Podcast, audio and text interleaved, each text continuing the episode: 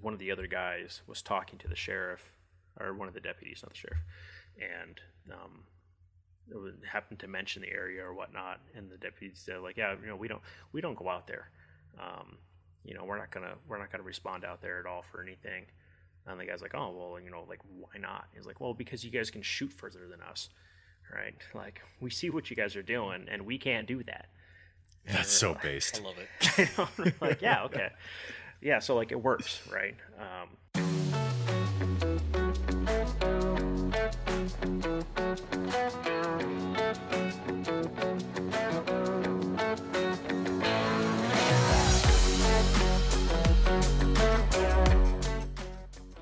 Hey guys, this is the Hard Times Strongmen podcast, turning up a bear class of man.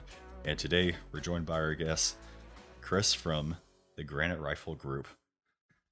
We're going to be talking about him, his company, how it came to be, was uh, mission was, goals are, and a special program that he is piloting, and you know, hopefully we'll be pushing the community that much further. So, Chris, thanks for coming on the show, man. We're really glad to have you here and uh, excited for the conversation today. So, do you want to introduce yourself? Uh, kind of go over uh, how you got started, what your background is, and and where you're going. Sure, man. Thanks for having me on. This is pretty rad. I really like you guys' podcast. Uh, I've listened to like probably seven or eight like episodes straight through without skipping around. Um, they're they're really really good. Thank you. Um, I, I I gotta say though, your your episode on rucking was like freaking spot on, perfect.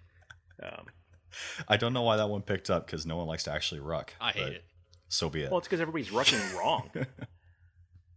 That's why. Because most people, unless they have like you know legitimate rucking experience, they just shove a bunch of crap in a pack and like they don't even, they don't cinch it down, they don't load the pack right, and then they just go wandering off into the woods. And Yeah. I wonder why their life sucks because you know they got this big loosey goosey. Um, so on a on a quick tangent here, um, have you guys seen? It's an old video. Um, it's probably on YouTube. It's called uh, like the Whip Snake, um, like the Whip Snake Six Thousand or something like that. It, it- obviously not right now. Go watch it. It's it's hilarious. It's a satire video about this guy.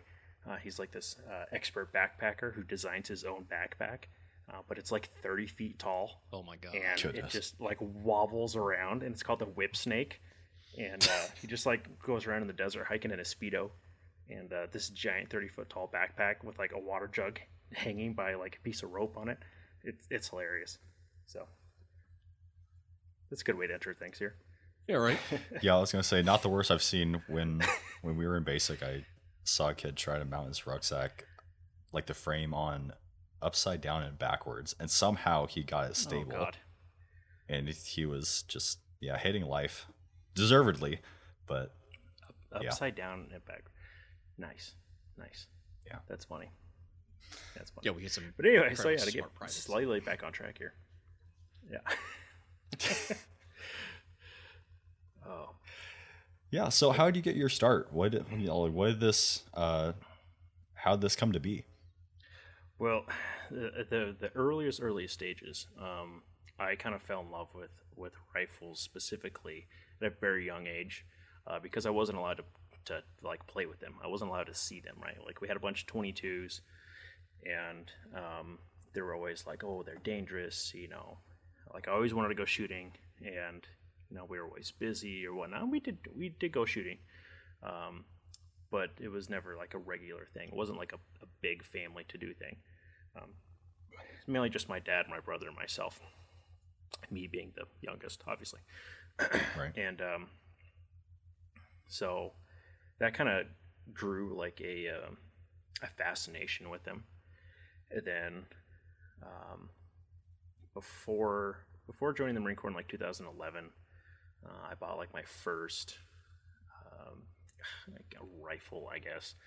It's, it's- strangely enough, it was actually Hi-Point was actually kind of pioneering where they had their their pistol caliber carbine. Um, this is the Hi-Point 995 TS, right? Um, I still see my gun shows once in a while. They are oh, just cringe to the max, man. um, but uh, like I bought that gun and I thought it was like so cool. Like that was a tax return gun, right? Um, I thought it was so cool. and um, you know, it, back then they didn't have pistol caliber carbines, and nobody had a cleaning kit for it, so it was just like dirty as crap all the time. I didn't, you know, I didn't lube it at all. I didn't know what lube was, right? Um, Naturally, it, yeah. It was just, it was bad, man. It was really bad. But anyways, ended up joining the Marine Corps uh, in 2012. Um, not as anything cool. I was I was an electrician, and um, did uh, five and a half six years in the Marine Corps. Uh, actually, as a reservist, so I'm like super pogue, right? The pogue is to the pogue. Um, and uh, and that's when I like really discovered like my love for guns, and which was equally frustrating because being a uh, poke reservist, you don't get too much experience with guns. They give you like just enough to like really tease you about it, um, which I think is retrospect is a good thing uh, because the Marine Corps likes to ruin everything that you love. They're like, oh, you like hikes? Guess what? You know, we're gonna ruin that forever. Um, you like camping outside? We're gonna ruin it forever. You know, so you know, same thing even with like uh, machine guns. They're like, oh, machine guns are cool. Guess what? You know, here's the here's a toothbrush and 12 hours of scrubbing a 50 cal. Like you're gonna really love machine guns after this. So, um, uh, so I'm kind of glad that, you know, uh, that I didn't have a really heavy um, weapons based MOS and whatnot. Uh, but anyway, so I got out. Um, I was um, hmm, did a lot of armed security um, I naturally went into a wanted to, to do more of that, so I went into a a firearms training realm, um, and I had my own company uh, for a little while, uh, just doing some some basic uh, what we'll call like combative pistol, uh, rifle, and shotgun. Um, you know, nothing nothing crazy, but it was just like a practical like here. Here's a rifle, you know, we got 300 rounds. Let's actually like run and gun, not just not just like stand on a flat range and shoot a paper. You know, do that to start, but then you um, at the end of it, it was you know sprinting across ranges and different mm. firing ports and stuff like that. And nice. Yeah, it was it was pretty decent because you know this was see when was this? This was 20 like uh, 14, 2015, something like that. Um, and there was kind of like this like the culture was starting to grow a little bit, but there was still still this very much like, oh, I took a CCW class. We didn't move at all. We just stood there and shot a paper. Like I'm a gunfighter, and you're like, no, no, you're not. Um, you know, like let's let's let's fit you with armor and uh, you know water. That's something you know being down here in the Arizona desert. You know, water is massively huge. Um, you know, water, armor, ammo. Okay, now let's go sprint and uh, you're like, oh my god, this really sucks. Um, like I'm dying when I'm done sprinting. I can't shoot, right? So it's a totally like different mentality than what most people were doing. Um, not that you know other like legitimate companies like Haley Strategic, right? They do a lot of that. Um, they obviously know what they're doing. But on the the cheaper end of the of the training schedule, um, I didn't see too many people doing that. It was all staying at 50 yards. You know, here's your paper target. Mm-hmm you know, up three rounds, reload two rounds, down, you know, pretty basic stuff. Uh, so uh, after that, at, at, the same time, I didn't realize that I was building my first bolt gun, uh, but I was. It was a it was a, a Savage Axis in 308. Um, I, I, bought it from Walmart, uh, and I nice. Uh, yeah, I know, right? The just clutch, man. Um, so uh, I, I, bought like a it was like a Vortex Crossfire two, I think, um, four to twelve, and I bought the wrong rings for it on Amazon. Mm. They were just hmm. like some crap little pop metal rings, and mm. I just hmm. stuck those on there. And then like the I didn't I didn't realize the numbers I was looking at on uh, on the packaging for the rings. I was like 30, 30 millimeter slash one inch. I'm like okay. then I like pull out the the measuring tape and I look at it and I'm like, okay, 30 millimeters and one inch is pretty close. Like, I guess that means it'll fit a 30 millimeter to a one inch. Oh. So, so what did I do? I crammed that scope down into the rings and then just like cinched it down. I was like, all right, let's go shoot. Make it and, stop. Um, so that was that was my first uh, we'll call serious bolt gun, uh, and obviously it wasn't very serious. Um, so there was there was a very long, painful journey to like from that point to when I finally bought a fat wrench and I bought good rings and I torqued it down properly and then all of a sudden my group shrunk from three inches to three quarters of an inch. And I'm like you've got to be freaking kidding me man. Like that was it? Yep. And uh, so a lot of those really big like duh moments um, that I'm trying to like save people from now um, so you know, fast forward a couple years, um, shot my first rifle match. My eyes were opened to the possibilities of like what rifle shooting could be. It was out here at the uh, the Arizona Long Range PRS match. Uh, it's in North North Phoenix. Fantastic match. Highly suggest anybody in, in uh, the Phoenix area to come shoot it. Um, I'll be there. You'll see me in my my hat and my shirt. can't miss me. Giant ogre looking dude. Um, and uh, so, anyways, uh, my, you know, my eyes were opened to the world of shooting and whatnot, and uh, lots of trying out different rifles and and whatnot. Um, so, you know, like I was saying a little bit earlier, you know, finally, finally decided that you know I wanted to start building bolt guns. Um, I just kind of like had a fascination with them. There's still like, to me, there's an intimacy with the bolt action rifle that there isn't with an AR. Um, like uh, like an AR, you know, definitely has its own place. I do like shooting carbines, um, but there's something different about like mag dumping into trash versus you know like spending spending time behind a scoped rifle and like really knowing that gun inside and out and kind of plugging into your environment and uh, and like being able to to block out all the little stuff uh, in life and focus on the little things right there that's in front of you, like your wind, you know, uh, your conditions, you know, your body position, stuff like that, and and focus on that stuff is significantly better, in my opinion, than mag dumping in the trash, uh, which is still fun. Don't get me wrong, I still do it from time to time, um, but it's more just a giggle for ten seconds, then I'm done. So, well, it's the intentionality, right? Mm-hmm.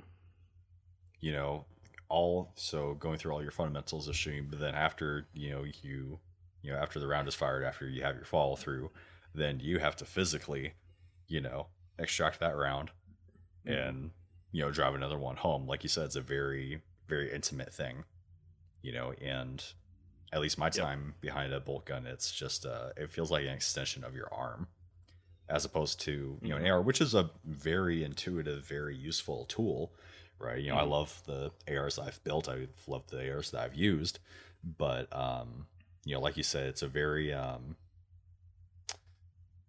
I don't know, just like a more natural feel, you know.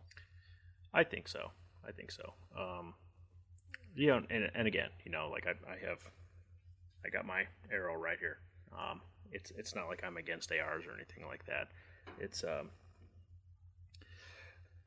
it's just like to me like a an AR is more of like a machine, uh, in in yeah. kind of the same way that a machine gun is a machine, uh, versus mm-hmm. a bolt gun is uh, has more like character to it.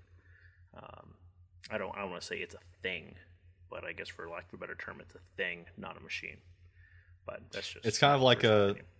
I don't know the kind of the emotional attachment that you know especially Americans have with you know with their bolt guns it's a it's mm-hmm. a legacy item you know it's a heritage mm-hmm. thing yeah that could be um and especially now you know getting to put them together is uh you know they they have their own quirks no two rifles the same which i mean we know mm-hmm. that but at the same time of like like even you know the guns that i build are, are extremely repeatable it's not it's not like i'm hand you know i'm hand building them but not hand building to the stream of like some like a legit um, gunsmith does where you know I'm not I'm not turning barrels I'm not turning mm. actions or anything like that where you know I get to put my own fingerprint on them um, that would be something really neat but that that drives cost way up and I do not have that skill set so therefore I'm not I'm not gonna try um, but even you know even production parks and stuff like that, they're they still have their own quirks. They still have their own. You know, as as the sample size grows, you start to see these little things in between that do kind of give the the rifles their own kind of characteristic, um, and it's something that I, I greatly enjoy about it. Yeah, I mean the rifle that I carried in Afghanistan, the buttstock would turn all the way around. It was really cool. Cool quirk. Sorry, sorry, do what? I said the the rifle I carry in Afghanistan it had this cool thing where the buttstock would turn all the way over.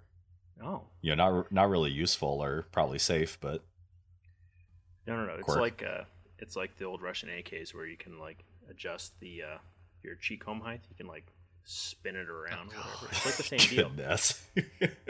You're like, oh, you're trying to passive aim with nods. Here, just spin your buttstock up so you have like, you know, you're way above the rifle. I don't know. Get a rise on it. Goodness there you go. sakes. God. Oh man. Oh. Oh. Yeah, it probably shouldn't do that. If you're listening and your rifle does that, it shouldn't do that. Yeah, Yeah, full disclaimer, Hard Time Strongman does not endorse your buttstock turning over on its own. Get help. Oh God. Okay. Well, I'll tell you what, man. Please Uh, call a so that was your- gunsmith. Oh, go Yeah, for it, six. I was gonna say uh, that's that's a little bit about you, but uh, tell us a little bit about the Granite Rifle Group. Like, uh, what do you guys actually do? What's your mission statement? Hmm, so a mission statement. a mission statement would be I, I haven't written one down yet, uh, but it's I'm gonna I'm gonna pull one off the, the top of my head here. That's gonna be that's going to be sorry I had a stroke there for a second. Um, to arm the everyday American with the precision tools necessary to extend the range of the Second Amendment to a practical, safe distance. I like it. By safe, I mean dangerous. And there's the the shameless plug for Fry the Brain. Yeah. Strangely, Needless enough, to say, have we love what you're doing. Yes. We love what you're doing. Uh, Granted, Do I- more of it.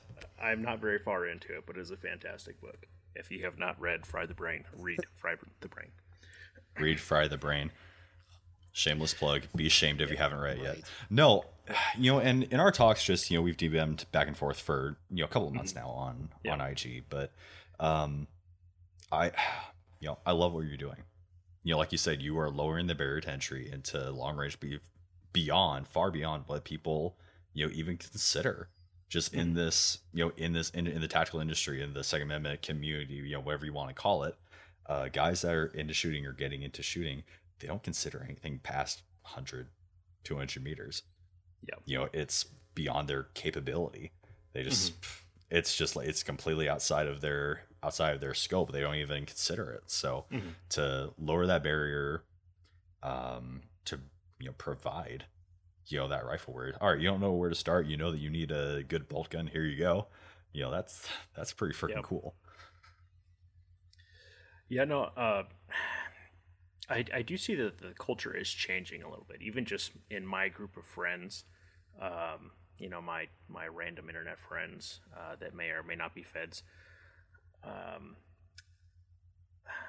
they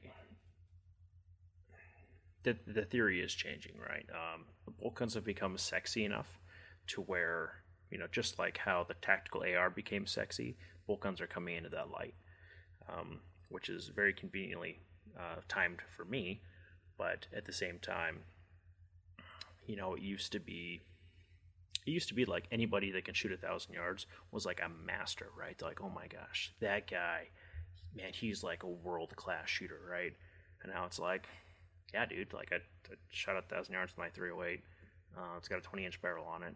Um, I, I used factory ammo. Like it's, and you know, yes, I do have more time behind bolt guns than most people do. However, it's not hard. Like it's really, really not that hard. Um, and I see a, I see the the tides changing on that, uh, especially with help from, um, you know, the uh, the skinny speed shooter, uh, Luke, Lucas Botkin. Um, you know, he recently got into long range and stuff like that. Um, so you know, whether you like him or don't, you know, that's still tons of eyes on it, and there's tons of eyes looking at that, going, you know, like, oh man, that's pretty cool. Um, my my one problem is that he always buys. Granted, he makes a bunch of money, so he can do that no problem. But he buys like the nicest Right. Gucci stuff, and you know, so like people might look into it and then like look at that stuff and see like, oh, they see in the comments that he's shooting like a, um, I don't know, he's shooting a, um, uh, not AICS, Accuracy International um, rifle or something like that, which I don't know if he actually is or whatnot. Then they go and look that up. And they're like, oh my gosh, that thing's so expensive, right? And then there's, there's Right. that barrier of entry, right? Bang, right there in front of their face. And now they kind of discount the idea of it. Um, so hopefully, somewhere along that Google search, they find me, um, or we can provide a. It may not be as nice of a rifle as that because those are very, very nice rifles. However, that rifle is like massive overkill for most people. Yeah. Um, I would say that it's massive overkill for Lucas, right? He's just getting into the sport. Um, and again, granted, the, the money issue isn't really there for him. So why not buy the best thing, right? I get it. Um, oh, I would probably do the same thing. But for most people, you know, like the rifles I build and stuff like that, they're going to be massively more um, accurate than anything that they've ever shot. Uh, they're going to be able to shoot way further and way more accurately than anything they've ever uh, been able to do before. And uh, you can do it for significantly less money than than some of the other stuff they're going to find on the internet. Um, you know, their rifles aren't featured in Call of Duty like some of the the Accuracy Internationals are, um, but they're still there. Um, there's still there's still plenty of capability, and the the light is shifting into that area, um, which is again very convenient timing for me. Yeah. Well, I think with you know with your rifles and just like you know anybody's just you know AR they either bought or uh, built, you know it takes a long, long time for your capability to grow to where you've outgrown a rifle. It takes a long time, and most people aren't going to you know get the rounds behind their rifle to to reach that point.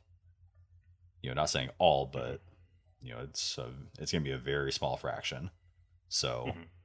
you know to just you know provide that percentage of people like you said with a rifle that's going to immediately uh, give them you know that capability you know obviously you need to put in the work for you know your fundamentals and you know just working on your skill set but Mhm. having a tool that is capable of that is you know a huge asset Yep. I mean, even thinking back to like um, you know learning rifle rifle fundamentals in the Marine Corps and stuff like that, which was really like my my very first onset of uh, you know formal rifle training or fundamental training, really in any uh, fact there, and you know like my M16A4, like how how accurate was it? I don't know. I don't know how accurate that gun was. Um, we're shooting, you know, like 62 grain, whatever Lake City ammo, that the green tip stuff. Um, and I mean, it shot okay. You know, what, what is acceptable accuracy for your uh, infantryman? You know, what is it? I, I don't know what that is. Um, it's probably not that accurate, right? I mean, if you look at the doctrine of why we switched to a 223 uh, caliber, 556, whatever, um, over you know the 308 battle rifles and whatnot was for you know suppressing fire.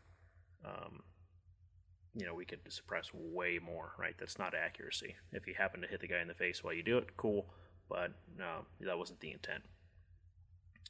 So how how accuracy accurate by was- volume Exactly. Um, so how you know, I, I I would really like to you know get it behind another A4 and like really shoot it and kind of see how it does. It's probably gonna suck. Maximum effective range of the A4 is 550 meters, just so you know. Yeah, I mean, Not that anybody like really takes. you should out be ashamed far. that you had to look that up I well, when was the last time you ever handled an M16A4? For me, never. Uh, well, actually, I was gonna say at I a gun never have, had but you should know But it. Technically, they said it was an. They said it was an A an A4, but it was more of like an A3. It had the and a half. plastic handguards on it. and it- yeah. Yeah. Um, but it did have the Picatinny rail on the upper receiver, so I was like, all right, A three and a half. Um, but you know, a lot of a lot of nostalgic, but uh, it wasn't it wasn't anything like, oh man, I should get this. This thing is gonna like, it's gonna run. You know, like my my arrow over here probably outshoot that thing, and you know, way way more than. Uh, and it wasn't even an FN one. My my issued one was an FN. That one was like a, it was a Colt, and it had a bunch of different. I don't know. Somebody. It wasn't legit. They just kind of threw it together.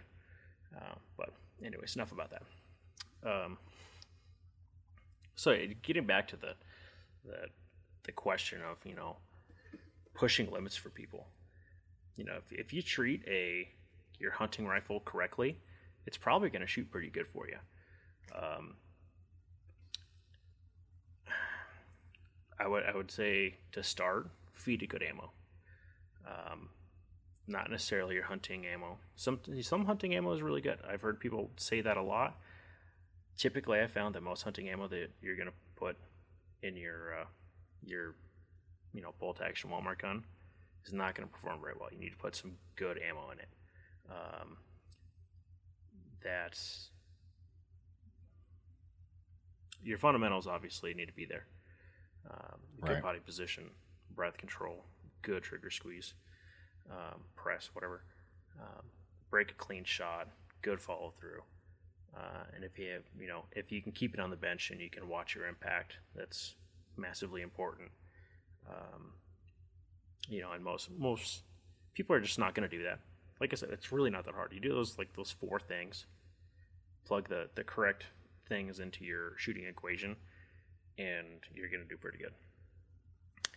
Um, what is pretty good? I don't know. It, I think it also depends highly upon uh, your environment, right? If you like out here in the West, we have massively wide open valleys, and I mean, you can see for 20 miles or so. I don't know about 20 miles, but right. I mean, there's no shortage of shooting space um, versus somewhere back east, like North Carolina or something like that. You can't see 100 yards. So, you know, what is ac- you know, what is good enough accuracy for that? Um, significantly less, in my opinion. Right. Well, and uh, and just proper maintenance too. Yeah. You know, taking care of clean your Yeah. rifle. No, I, I run pretty much all. solvent, you know, oh, to go ahead. the manufacturer specs, everything. A lot of work. Yeah, I, I just use uh, clean engine oil. Like everyone's got some in the garage. Uh, some five That's fair. or whatever it is. Um, I just started using like white lithium grease too. That works pretty good. Um, I kind of do like a combo between the two, but you do those and uh, and it, it works quite well. Okay, you're not you're not the first person who's told me to use motor oil to lube the gun. If it works, it Yep. works. and it, it's dirt cheap too. You know, in Yeah. comparison to like, oh, my FrogLube. Like, okay, how much is that? You know, I, get- I get for the same price, I'm Yeah. getting five quarts of it. Well, and being able always- to source it too, wherever Yeah. you go. Yeah, I mean, you could even probably pull some dirty engine oil off your dipstick and stick it on your bolt carrier group, and you'll probably be okay. I mean, if there's chunks in that, then you're probably not gonna have a car for too much longer. So, uh, Then you have other problems. Yeah. Bigger problems. yeah, exactly. Goodness. So, what are your goals for for Granite Rifle Group? Where do you see yourself in five years? What do you want this to? What do you want this to grow to? Uh, so kind of the kind of the crazy. Obviously, I'd like to open my own shop. Um, open my own shop, have a kind of a customized experience for people to come in and have a, uh, you know de- dedicated staff member, not so much like a salesperson, but like a uh, Build uh, rep. hmm, let's see here. A Like build- ambassador, yeah like a rep, or yeah, Mhm. partner. you know somebody to, to ask them you know ask them the questions okay what kind of shooting are you looking to do uh, are you doing target shooting are you doing hunting uh, how far do you plan on shooting right and kind of answer these kind of key questions and then um, plan out and and uh, kind of you know build a build a rifle on a spec sheet from there uh, and then you know submit it and then probably a day or two later come back and pick up your rifle um, and have it Awesome. you know assembled, tested, um, come with a uh, a proof group. Like, hey, look, we put premium ammo through this thing uh, in you know a good solid position with a good clean trigger press, and it's shooting half a minute. You know, this is what it can do. Um, right now, I guarantee three quarter minute out of my rifles uh, with again premium ammo and uh, a solid shooting position um, and a good trigger press. Um, if if you know, and I test everything before it leaves the shop here. So if it's something's not right, then you know I'm, I'm gonna fix it here before it gets to you because, and of course you do get an email. Hey, something's not quite right. I gotta fix it. Sorry for the delay. Um, but again, I want you to have a, a quality product that's gonna work for you. Um, and also, you know, then when it does get to the customer and they go to shoot it, um, and it's going all over the place, like okay, maybe you should take a look at your shooting position. You know, maybe maybe it's not the rifle's fault. um, maybe you have a lot to learn. Um, that could Yeah. be. Um you know, I also do some uh, some tutoring lessons and whatnot for people uh, in my area, and uh, you know, the one guy that I took out, I, I shot the rifle before him, and put a, a good decent five shot group down. Um, and I was looking at him like, ah, you know, like probably use that could be tighter for sure. Um, I wasn't too happy with it, and then it was probably like right at a minute, right? It could definitely could have been better. Um, but then the customer gets down and he shoots it, and he's shooting like a two minute group, and I was like, ooh, okay, yeah, definitely not what I would consider good. Uh, and then he like jumps up all excited, and like we go down to the target, and he's like, man, that's the most accurate thing I've ever done in my life. Like I can't believe I just shot that, and I was like, oh yeah, cool, dude. Like, uh, you know, power to you. Um, and so he was really happy, and when I just, it's kind of funny, you know, your difference in uh, Yeah. standards, if you will. Um, Right. so, but again, you know, if it's if I can prove that it's doing one thing and then you get it and you're shooting it not so good, then um, you might want to. You know, I also have a um, what's it called? A uh, a resource sheet that has kind of some pointers on it and uh, video resources and stuff on YouTube of like, hey, uh, watch these videos. You know, they these guys really. Um, you know, they really know what they're doing, and they can really you know help you out. Just do what they do in the video, and you're probably going to shoot better. Uh, so kind of hand them that as well, and and hopefully, you know, again, like it's not just about making money. Like obviously, I want to make money, but at the same time, you know, with that mission statement, like the, the end goal here is a is a more dangerous populace. That's what I'm after. Awesome. Yeah, not for me, for my Awesome. son, So, Right. for my children. And I mean, yeah, a legacy. yeah. And with with that in mind too, with community and even like just your mission statement, tell us about your program that you're Mhm. you're working on right now. Yeah, so the long range ambassadors, this is the first, um, we'll say, a formal announcement of the group. Like the Instagram page uh, exists, uh, but this is the first time I'm actually talking about it. Breaking news. Uh, so the yes, breaking news. Stop what you're doing. Pull up Instagram right now. No, uh, so uh, Sure, you the look long better. Jesus. do it. Oh my god. I didn't catch that. I broke up. Yeah. Sorry, I said um, I said kill your local senator.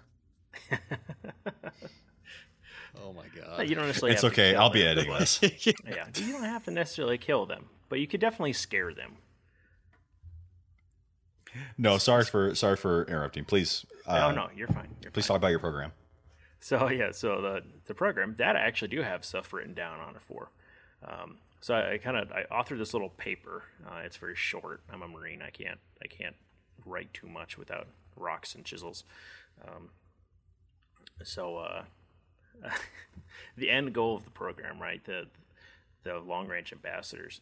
Um, the end goal right here uh, to have a vast majority of American of the American populace to be armed with the tools, skills, and, experience to engage targets at 700 yards with a 75 hit, 75% hit ratio. Um, which may sound very audacious to most people, but when you're like you go into the, the long range competition scene and like that's standard practice. Um, like if you can't do that, then something's messed up or you're messed up or you know something of the sort. Um, I'm not going to say it's easy, but it's extremely doable. Again, especially with the right tools. Um, Fundamental. yeah, fundamentals. It just again that that this not so much the the um, not the the price barrier so much plays into that, other than uh, being able to spend time on the gun and actually shoot it. Right, like if you're shooting super expensive ammo, then you know price does come back into the equation of you know oh shooting 200 rounds of uh, 338 Lapua is kind of expensive. You know, it's like my whole check just in ammo um, Goodness. versus like 308. You know, you could do that all day long or 223, right? Well, match grade 223 is actually kind of expensive. I'd say, I'd say match grade 308 is probably just as cost effective as 223 is, but I think you're getting a better cartridge. But that's, you know, someone's gonna fight me in the comments, but um, whatever, man. I'm on the podcast, you're not. So, no, I'm just kidding. Send it. no, uh, I'm kidding. Um, but anyway, so uh, you know, defeating some of the stigmas, right? Um, uh, the defeat of the long gunner myth, or that you have to be extremely skilled to use a precision rifle, must be stripped to invite the general public into the realm of long range precision shooting. All right, like I was saying earlier about, you know, um, when I was younger, my sister and brother-in-law they bought a Ruger precision rifle, and I thought it was like the coolest thing in the world. Which those are still pretty cool guns. Uh, I'm not I'm not bagging on them at all. And uh, like they told me, they're like, "Man, we shot a uh, we sh- we shot a target at a thousand yards," and I was like, my mind was blown. I was like, "Oh my gosh, man, you guys did it! Like that's amazing!" And then uh, I went back to see them, you know, sig- significantly uh, longer, and or significant amount of time had passed, and was uh, you know like taking a look at their rifle, and like they had no idea how to set this thing up. It was just like slapped together, and uh, like the scope was set so far back that I couldn't even get behind the rifle without the scope like smashing me in the eyeball.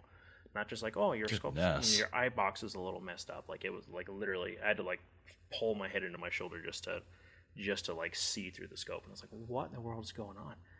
And uh, and so come to find out that they were they literally just used their ballistic computer uh, or their ballistic calculator and um, just got like a general range and then just kind of like dialed that into their scope and they sh- just shot until they hit it and it was essentially Oh, just gosh. like luck and so i'm like okay so you guys really weren't skilled and, and they haven't done it since um, and so uh, one day i'll get around to like actually like teaching them um, but that that day is not this day uh, Not today. Not today. yeah, not today.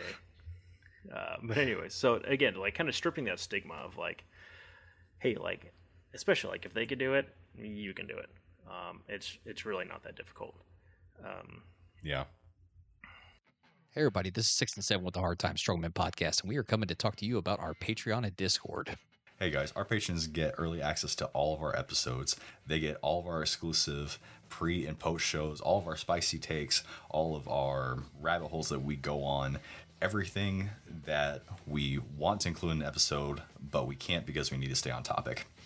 And soon enough, we will be offering digital downloads, guides, everything that we've been working on in the background will soon be available to our patrons. So make sure to check it out. And come hang out with us on Discord. Speaking of the spicy stuff, this is where we discuss most of it.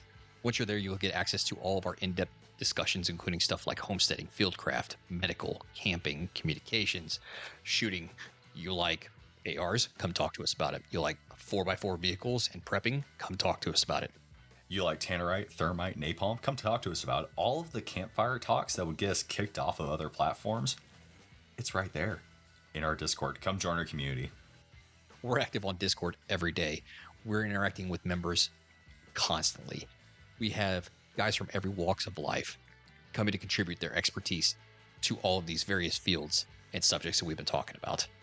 come join the watch Discord. Come join the Discord. Join our community. Build up that better class of man. Now back to the episode. Well, just like anything that we that we try to teach on the podcast, anything that we try to you know give to people on the podcast, you know, mm-hmm. any way that we can increase the standard, you know, if you you know increase the standard across the board, that's mm-hmm. just better for you know for everyone. Like you said, for your son, for my sons, you know, if we increase the standard now, then think how much greater you know we're going to be just you know as a as a society as a as a mm-hmm. people you know as time goes if we are constantly striving for more we're striving you know if we're constantly doing more pushing mm-hmm. that envelope then you know that's where we need to be getting to and it's really great to you know, have someone who's pushing the uh you know the bolt guns precision rifle right. shooting mm-hmm. because you know like a I think it was a Japanese general once said you know there's a rifle behind every blade of grass you know in exactly. the in the states and we talked about this with uh with Josh from uh, Future Conflicts from Future Conflicts and mm. you know old Bo with his 308 you know you can count him as a sniper if he yep. knows his stuff you know he's been hunting you know deer his whole life you know since he could you know hold his rifle you know that guy knows what he's doing. He can be a huge asset to you know to an irregular force. So yeah you know you increase the standard and you're only increasing your capability at that point. Mm-hmm. exactly. Yeah and even you know thinking back to like military or like you know our military in afghanistan and stuff like that like just because there's some uh, some uh, herder up in the rocks with his uh, sks or whatever and he was like taking pot shots at at us troops they weren't like oh there's a medium uh, like a, a semi decent shot guy up in the rocks, whatever. They're like, "Oh my god, it's a sniper! Like everybody run!" Right? right? And it was like, you know, even like shots were just all over the place. It mm-hmm. was it was a huge mul- uh, force multiplier of you know they, they didn't have to hit anything mm-hmm. to to inspire a whole lot of fear and bring things to a screeching halt. Yeah. Um, you know, or you know, at well, least, of the, the uh, troubles.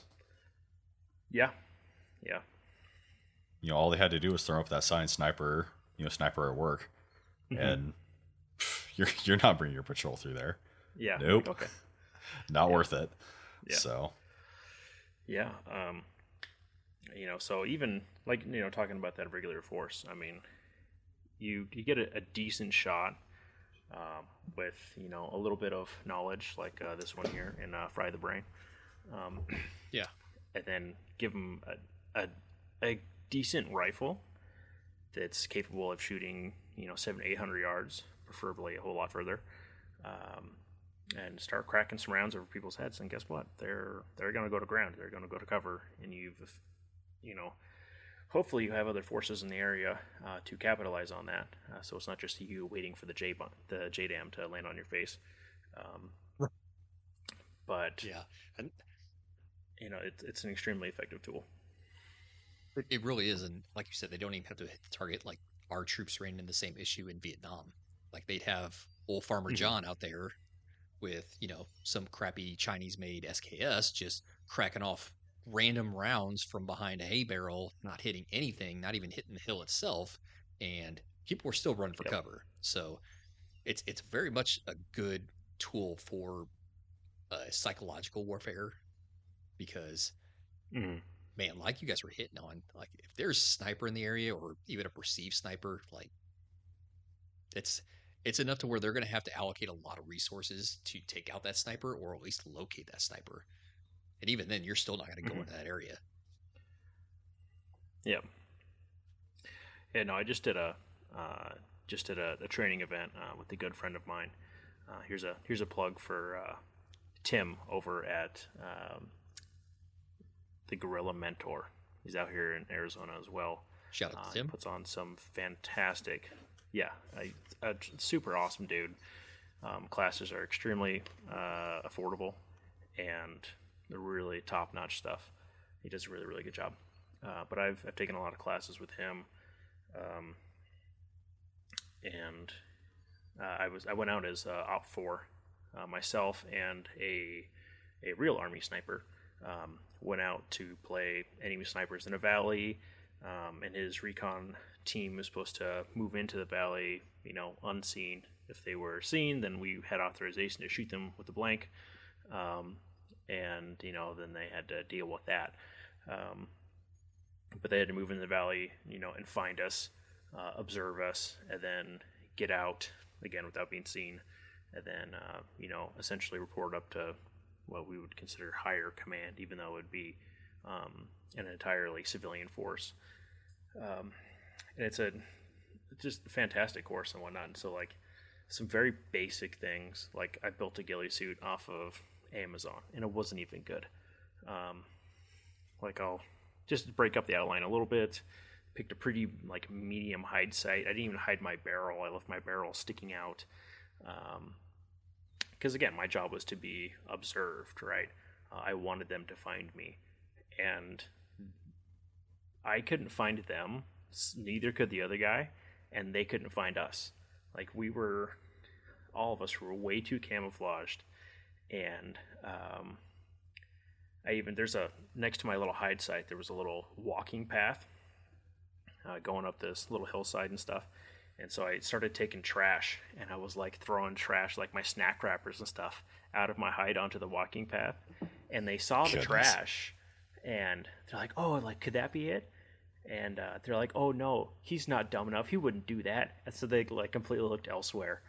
And so like they like had me in their binos, didn't even see me. And again, like I was not doing anything special. I was not doing anything, anything crazy. It was extremely easy to to hide. Um, like a little, you can get them on Amazon. Like a, um, uh, I can't remember who made it, but it's like a uh, an airsoft quality um, Oh yeah. ghillie hood. Um, just vegged in a little bit. You know, it's got some um, what's it called? Um, not it's Like not real Skrill. jute. Yeah, it's not real jute. It's like a it's more cloth than than jute is. Um, but uh, you know, I threw that on and uh, covered up my face. Just had some some camis on, vegged in a little bit, vegged my rifle a little bit, my tripod. But again, left my barrel sticking straight out, like it was it wasn't vegged in at all, and it was facing where they were at. Couldn't find me. We even tried shooting a couple of times to kind of help wow. know, Wow. audio locate and couldn't find us. And, and granted, we couldn't find them either. I was looking right in the same spot they were, um, couldn't find them. Right, so it's uh, it's extremely effective. So, I mean, if you were if you were trying to do something like that, um, again, if you apply some of the uh, the basic knowledge of uh, you know these guys over here from uh, Fire the Brain, Yeah. um, you can be extremely effective. I think my three favorite just plug and play products for concealment would be, you know, just a normal uh like camo paint uh compact that you can Yep. get, you know, pretty much anywhere. Uh the Viper hoods, like you said, those things, uh, you know, we're seeing more of those crop up, which is really great. That's a super easy way to just bring Yep. up the head. Um, and then I don't remember who makes the product, but it is uh, it's essentially scrim attached to some like shot cord or 550 cord, whatever Mhm. length, but then you can actually wrap it around your uh, rifle. Yep. And it's actually a really effective way to just break up the silhouette and just the signature of a rifle. I don't remember who made. I found it on Instagram. I wish I knew what their plug was so I could shout them out, but just super, you know, uh, super great applications, super great ingenuity people are coming up with, Mhm. and just something that you could throw on, you know, two, three minutes. Yeah. So pretty cool stuff. Yeah, I found because I bought one of those. I know what you're talking about. Um, it's like kind of like it looks like a foxtail essentially, like a really long Yeah. foxtail that you like wrap around stuff. Um, and I didn't like it that much. I ended up like it was too long, and I didn't want to cut it, so I ended, didn't end up using it. But I just bought some. Um, don't don't spend too little. Spend a, a, a little bit of money. Uh, but again, on Amazon, you can get cami netting. Um, like go for like a, a rubberized, um, a rubberized, um, what's it called? A canvas. Don't don't get like a plastic because they'll it doesn't look right. They make a whole bunch of noise. But you get like a rubberized canvas, uh, cami net. Cut that up, drape it over your rifle. Um, you know, leave a little spot for your objective lens to peek out of. Uh, and man, Bob's your uncle. You're you're set. Um, Yeah. It's extremely easy to hide. Well, and people just being not being afraid to paint their kit. Oh, that You too. know, Mm-hmm. Rattle can your rifle, rattle can your ruck. I mean, just everything. Mhm. You know, it it just helps so much, just from a you know jet black rifle to something that's actually you know passable. It's Yep. you know minimal effort. Twenty bucks at Walmart, you're you're off the you know you're on the way. Yeah. Yeah, it's fun too. I mean, I like I was just talking to a guy at a gun show about this. Um he was I can't remember how it came about, but essentially he like he wanted advice to like on how to rattle can his rifle. I'm like, okay, step one, don't care. Like it's not gonna come out the way you think it's gonna come out. It's still gonna look good. Worst case, you gotta do it again because the colors aren't weren't quite right. Right? Just tape up the important stuff. You know, objective lenses. Um, you know, like close your dust cover, or you know, your cover up your bolt or something like that, so you're not getting uh, grime down in there. Um, man, just, just go go crazy with it. Right. Have fun. Yeah. Uh, again, if you don't like it, uh, just start over. Yeah. Try a right different over color. Yeah. Um, I've- I think mean, my I've- favorite. Oh, go for it. Oh, I was gonna say, uh, uh, one thing I found is um, do a darker color first, and then a lighter color, light, lighter color over that. Uh, tends to, you know, it'll even though it's the same colors, you'll completely change the look of the rifle um, versus Right. doing like the light and then dark over it. It's it's kind of weird, but dark first, light second. Um, and somebody might be saying, makes sense. "Duh," but it, I But people don't know. one out. Yep. Yeah, and you know it is very freeing. You Mm-hmm. know, the first time that you paint your rifle, Oh, because I feel like it just helps people get over that mental block of you know this isn't my baby, this is a tool. Exactly. You know, when you actually paint, get over that black coating, and it's like, oh yeah, this is for work. That's right. I think my favorite video Mm-hmm. on painting a rifle was uh was from Garand Thumb, Granddaddy, where he took a freaking scar. Yeah, He's just like, all right, let's paint this ground. And he just threw it on the ground. I was like, what the hell did you just do? Yeah. Oh, the Yeah, just- can. Oh. yeah, just wham, threw it down. I was like, oh. and they he painted it. I was like, oh, that's bad if I'm reacting like that. But yeah, he just threw it on the ground. I was like, you monster. Yep. so what a what a Chad move. But I mean, and it helped get me over that block. It's like, hey, Yep. dude, if he's just throwing his scar around, like I can, I can paint my rifle. It'll be okay. Yep. Yeah. uh, No. And I've actually. so, oh, go ahead. Go ahead. oh no, please, please. Oh, I was just saying I've I've sold a gun because it was rattle canned. It was my old trainer gun. It was beat absolute crap. It had all the uh, had all the attachments on it. Like I didn't think it was gonna sell. I just threw a price tag on it at a gun show, and it was like way more. I was expecting to you know like have to like kind of haggle on it, and then um, somebody came in and like, man, that's so cool. And they just like stuffed money in my face, and I was like, okay. He's like, hell yeah, brother. yeah, and I was like, I was like, all right, I guess I have to go build myself a new trainer gun. So Yeah, I bet. yeah, it Yeah. worked out. It worked out well for me. I mean, they they still got a per- perfectly functional rifle, um, but I mean, I had Yeah. I had had this thing for like eight years, and it had seen many many cans of uh, uh, you know, like steel case wolf and stuff like that, and Goodness. it was just it was it was thoroughly abused. Uh, still worked though. Still worked really really well. So that's not a standard girl. business practice. Oh. Just to be clear. uh, Uh, so, so we talked about your company. We talked about you. We talked about your program. Any any closing thoughts? Where you, I, last thing I put in our show notes was where do you want to see the industry? Where do you want to see the community be in the next five years with what you're doing with oth- with you know what the other uh, influencers, what other companies are doing? Where do you want to see us go with this? Knowing that this is uh you know a hair knowing that this is a uh, you know a legacy type you know deal what we make you know what we make what we break you know this is going to be inherited by our our sons and our daughters and you know, no matter where the country is, you know, our communities, our families, our neighbors is what they're going to have. So, where do you want to see us go? How can we help with that? Like, how can the community as a whole help achieve that kind of thing?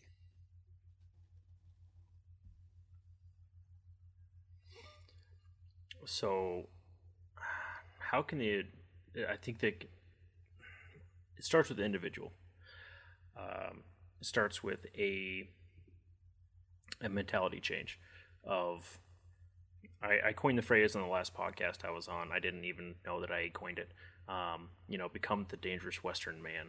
Uh, that doesn't necessarily mean Western, as in, uh, you know, like the uh, you know the western half of the United States.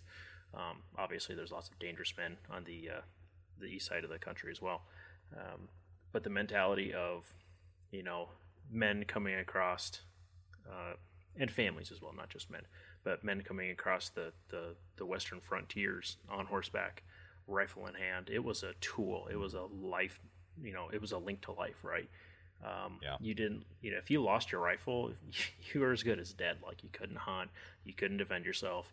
Um, I would like to see that come back.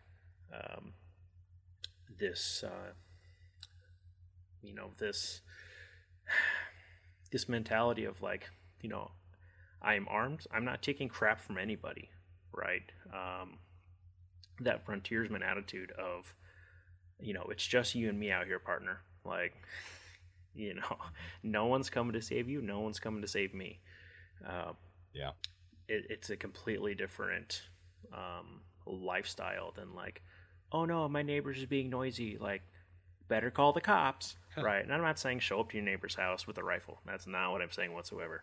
Um, but have that mentality of you know no one's coming to save you anymore. Like that that is mm-hmm. over. That's self reliance. Um, COVID should have should have proven that to you. If you haven't figured that out yet, then uh, I don't know what to tell you, man. Uh, but no one's coming to save yeah. you.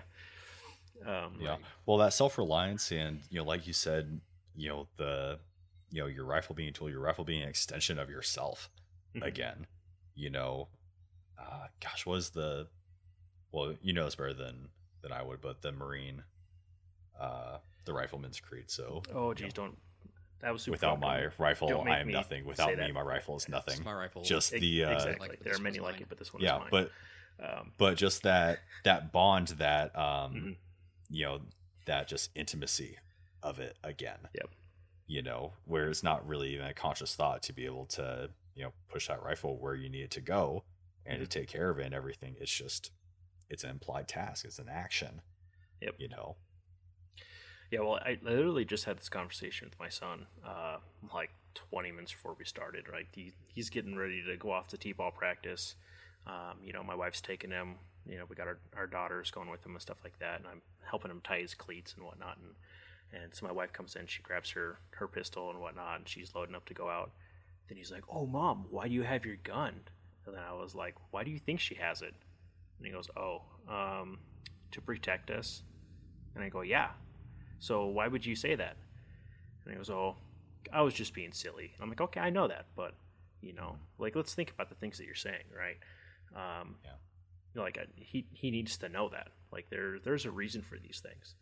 Um, yeah. She she's not carrying it to like as a fashion statement. Um, you know, she's she's a pretty good shot. Uh, she knows how to use that thing um, and she is quite the mama bear. Good. She will use it. Um, so, you know, it's again, awesome. it's it's that mind, that uh, mentality shift. Um, yeah, in our we have two young boys, and mm-hmm. in our house we we call our firearms, you know, our handguns, our protection, mm-hmm. right? Because you, know, you don't know what your one year old or your four year old's gonna you know start spouting off to the strangers about, but it also you know starts early that you know this is a tool that mommy and daddy use mm-hmm. to protect you, to protect yep. each other, you know, mm-hmm. and it builds that, you know, that mental connection and that respect for it. Mm-hmm. So, yeah.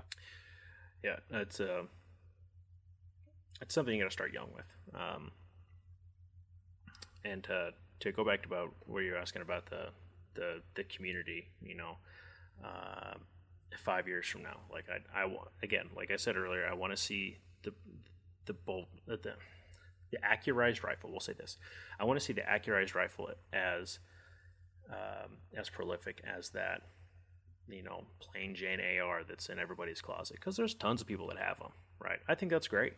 I'm not saying that they shouldn't have ARs. However, but if they have a more accurate rifle, um, you know, think about okay, if we have if we have the general public that's armed with ARs, right? What what is the the effective range of that populace?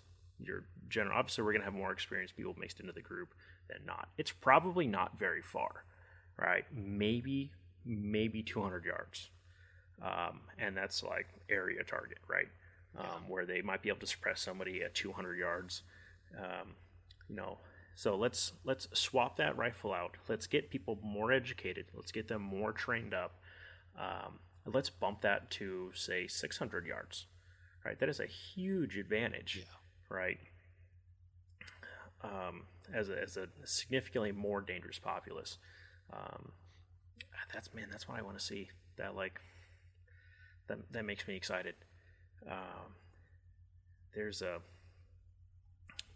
one of my public ranges that I use. It's, it's technically it's on state trust land where we're not supposed to be uh, target shooting, but we go out there and do it anyways. Um, we have a, an established range on a hillside there, and you know we're respectful. We don't trash the desert. We pick things up.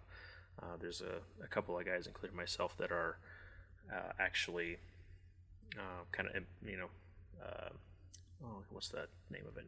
Uh, stewards, stewards of the land, right? Um, take the time mm-hmm. and the responsibility, take it upon yourself. It's not your mess, doesn't matter. Go pick it up. You know, it's your area right. too. Um, so, you know, we go out there and, and shoot and stuff like that, and and we've had.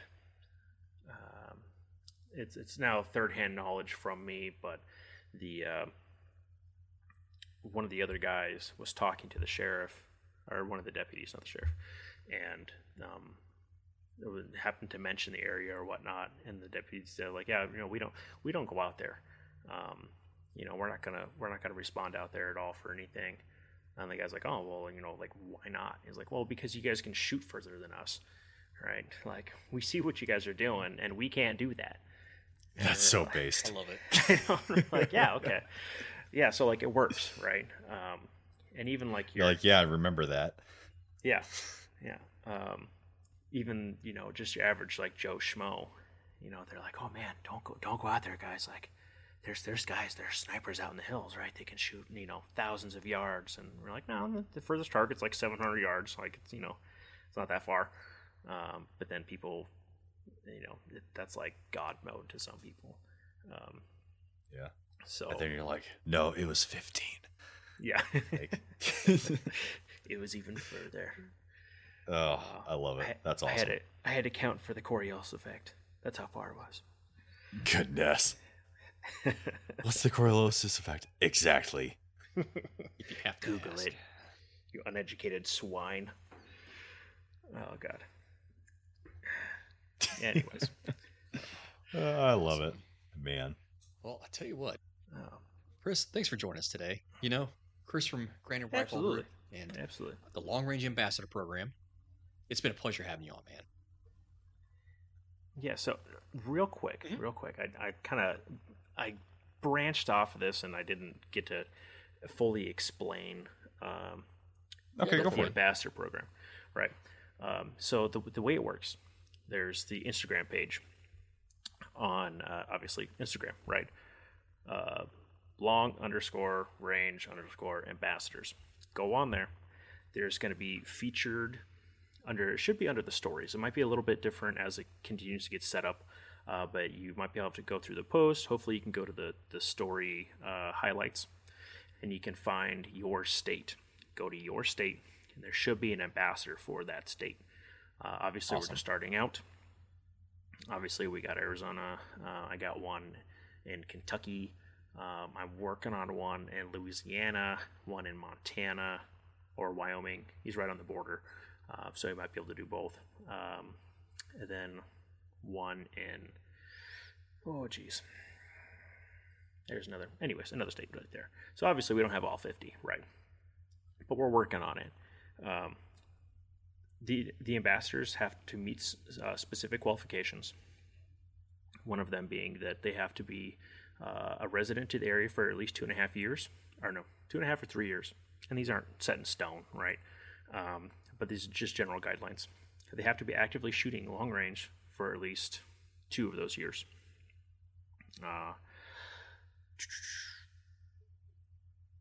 there's more.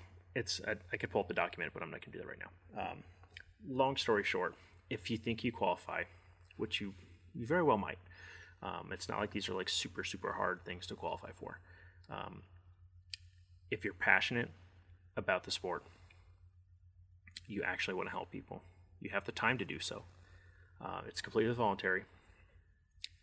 Uh, go on the page, DM me, right? We'll talk, we'll set up a phone call, we'll chit chat for a bit, um, and we'll go over the qualifications. And uh, you know, if it's something that we both want to do, then I'll bring you on as a uh, as an ambassador for your state. Uh, we can have multiple ambassadors for each state because obviously one, you know, one state is a very big place. Um, so we can break up into regions after that. Like if there's already one person for your, you know, if five people, you know, call me after this, say, hey, I want to be an ambassador for Phoenix. Sorry, you know, already got one. Um, I'll put you on the list. If they, you know, decide they don't want to do it anymore, I'll give you a call. Right. Um, but hopefully we can get maybe two or three per state for like a northern region, eastern, southern, you know, whatever it is, um, kind of divided up by by region like that. Um, so if you're awesome. looking to get into the sport, you can go on there, find your state, contact your um, your ambassador, and then they can help you find places to shoot. They can help you uh, possibly put together a rifle, maybe answer some dumb questions you might have, and um, hopefully help you build ranges, right? Build and develop ranges on public land. Um, the ambassadors also, I have a um, uh, promo code from shootsteel.com that's just for the ambassadors uh, so that they can purchase um, purchase steel targets at near cost and uh, we can help develop these these cool. Uh, ranges you know at a much more efficient rate um, if you find steel targets out in the hills please don't take it leave it there just shoot it paint it up and then go home right you know let's keep going growing the community right yeah. Awesome. Where else can people find you besides the uh, ambassador? So drop your socials. Okay, so that, yeah, so that's the uh, um, what my wait, my social security number? No, no. Um, I mean, if you want to. You want my credit card and the three numbers on the back? No. Um, so obviously we got the long range ambassadors uh, Instagram, but then my company Instagram, excuse me, is uh, uh, granite underscore rifle granite underscore group underscore LLC. Uh, typically, if you just get Granite Rifle into the search bar, you'll see me pop up there. Um, again, reach out. Um, reach out if you got questions. I'll happily answer any question that I can. Um, I might defer to somebody else if I don't know. Um, typically, I can answer most questions. I have gotten stumped a couple of times. Um, then, yeah, that's all I'm going to talk about. You don't need to know my personal ones they're uh, they're too spicy for typical Instagrams. So I'm amazed that they're still on there. So no sweat, man. Well, Chris, thanks again for coming on. We really appreciate you and what you're doing, and hopefully Absolutely. we can build out this community and and get things rolling. Absolutely. Thank you so much for having me. This is again, you guys put out a freaking fantastic uh, podcast, and uh, I'm, I'm excited to, to do you. this and and hear about it and you know, again, let's grow the community. Awesome. Yep. Awesome. Well, we love what you're doing. As always, guys, this is the Hard Times Strongmen podcast, cheering up a better class of man. Stay in the fight.